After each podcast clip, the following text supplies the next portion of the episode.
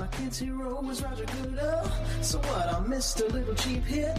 Let's check a replay for the bar. Whistle, baby, whistle. Oh, yeah, whistleblowers. All week long, that's what we've heard. And how fitting, of course. Today, Sunday, another week of the NFL, another chance to have the refs stick in the craw of each and every NFL fan. I mean, look, whether you're a Patriot or a Bill fan or any other fan, can the Patriot fans at least admit that if the hit that took place against Josh Allen, knocking him out, putting him on concussion protocol, if that hit happened on Tom Brady, can Patriot fans admit the Bills defenders would have been sent, whoever did it, would have been sent out of Orchard Park then and there? Look, I'm a Giant fan, but I'm also a New York State fan, right? So Buffalo is the only team in New York. And of course, heading into their home game against the Patriots undefeated, you wanted to see the New York team beat the Patriots, right? You wanted to see that. If you're a football fan, you wanted to see the Bills continue their run in Orchard Park. But it wasn't meant to be. The Patriots win 16 10.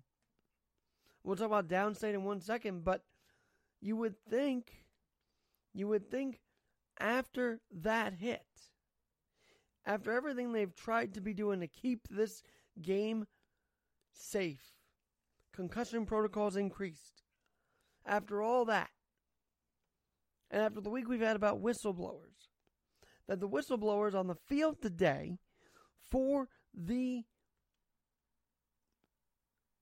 game against uh, game against game between the Bills and the Patriots would have some justice to it. Wouldn't you darn so think so? Well, no. Jonathan Jones, helmet to helmet, vicious helmet to helmet hit, did not. And if your blood's not boiling yet, it will. Did not rise to the level of throwing him out according to the league's senior VP of officiating, Al Riveron. But as I said, you be darn sure that if the Bills did this to Tom Brady today, they would have been kicked out and maybe even suspended the next couple weeks. Come on, NFL. Be better. Do better.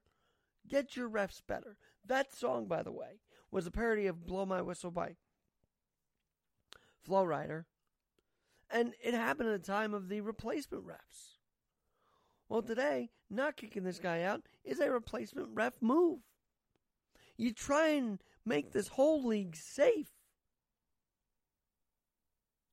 And yet, you keep the guy in there as Josh Allen gets hit brutally and the Patriots win. Tell me how that makes sense. Alex.garrett21 at yahoo.com. Alex.garrett21 at yahoo.com.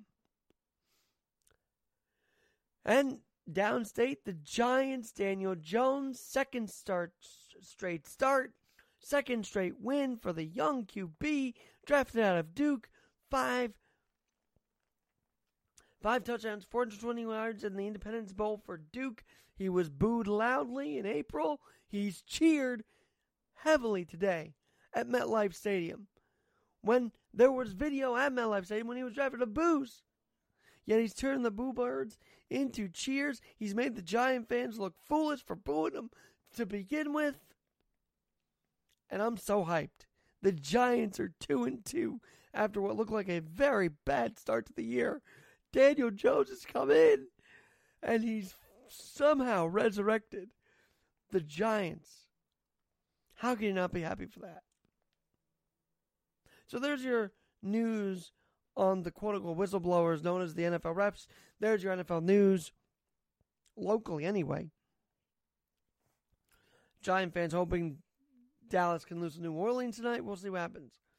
But on a national level, outside of sports, there's another whistleblower that everybody's been talking about, in case you haven't been paying attention. And that whistleblower, he or she will be will be in the House this week. But you know what? I'm making a prediction. Because I made this prediction that Daniel Jones would start week three of the Giants season. Boom, that happened. Boom, they've won two straight since. Charlie Baldy, Kevin McCullough, Gabriella, thank you for having my back on the proof that I did call it. But that being said, my next prediction is this. It will be Mueller report, Mueller appearance part 2, where the whistleblower will come in, ask line by line about this complaint, and have no idea about it because there were operatives writing the complaint, not the person that is supposedly the whistleblower. That's my prediction for this upcoming week. And no, it's not because the Democrats make me cringe. It's because I know how this goes. We've seen this before. The curtain will fall on the Democrats. And the curtain does sadly continue to fall on Trump. But not to this extent. I think the special envoy resigning from Ukraine, the Ukraine envoy, is a big deal. Didn't get much coverage, but it's a huge deal. But I just think that the Democrats are going to look foolish again. Like Adam Schiff was not too long ago on Thursday to kick off the hearing. Shorn of its rambling character and in not so many words, this is the essence of what the president communicates. And so tell me if what you hear next is rambling or not rambling from the representative Adam Schiff, the chairman of the House Intelligence Committee, a Democrat, by the way. I hear what you want. I have a favor I want from you, though. And I'm going to say this only seven times, so you better listen good. I want you to make up dirt on my political opponent, understand lots of it. And that wasn't true. He just said he wanted to investigate what Biden was up to. And there's a lot of different things going on with the Ukraine and the prosecutor general office that um, that you should be on the lookout for. Anyway, so so Adam Schiff starts with this, and he's trying to like mock Trump or something. On this and on that, I'm going to put you in touch with people, and not just any people. I'm going to put you in touch with Attorney General of the United States, my Attorney General, Bill Barr. He's got the whole weight of the American law enforcement behind him. And I'm going to put you in touch with Rudy. You're going to love him, trust me. Not even funny, Adam. You're not even funny. There's no chance to uh Uh, no no inflection to sound like even Trump. It's a dry reading of a false transcript that didn't even happen that you're trying to persuade people to believe happened. You're not funny. And I thought you wanted this to be a very serious matter. And you're making it a total joke, a total clown show. And it reminded me of what the audience thought when Frank Drebin, who's very funny, tried to be Phil Donahue on the Academy Awards. Uh, just take a listen. Well, uh, Raquel, this certainly is a special evening. Phew, I can barely catch my breath. Turn it over to Raquel. Raquel, I'm used to being out of breath, working out to my video. What the hell is he doing? That's what I want to know. What the hell is Adam Schiff doing? Frank's funny, but but Adam Schiff's not. And this whistleblower story isn't funny. And I do wonder if we're going to get answers, but I just don't think we are. I just don't think we are. And while people are saying Adam Schiff should resign, I think first thing is for him to know how to be part of the etiquette of the house. That's the first thing. Trying to mock the call and make people believe something that didn't happen. Not a good look for you, Adam Schiff. Democrats, not a good look for you either.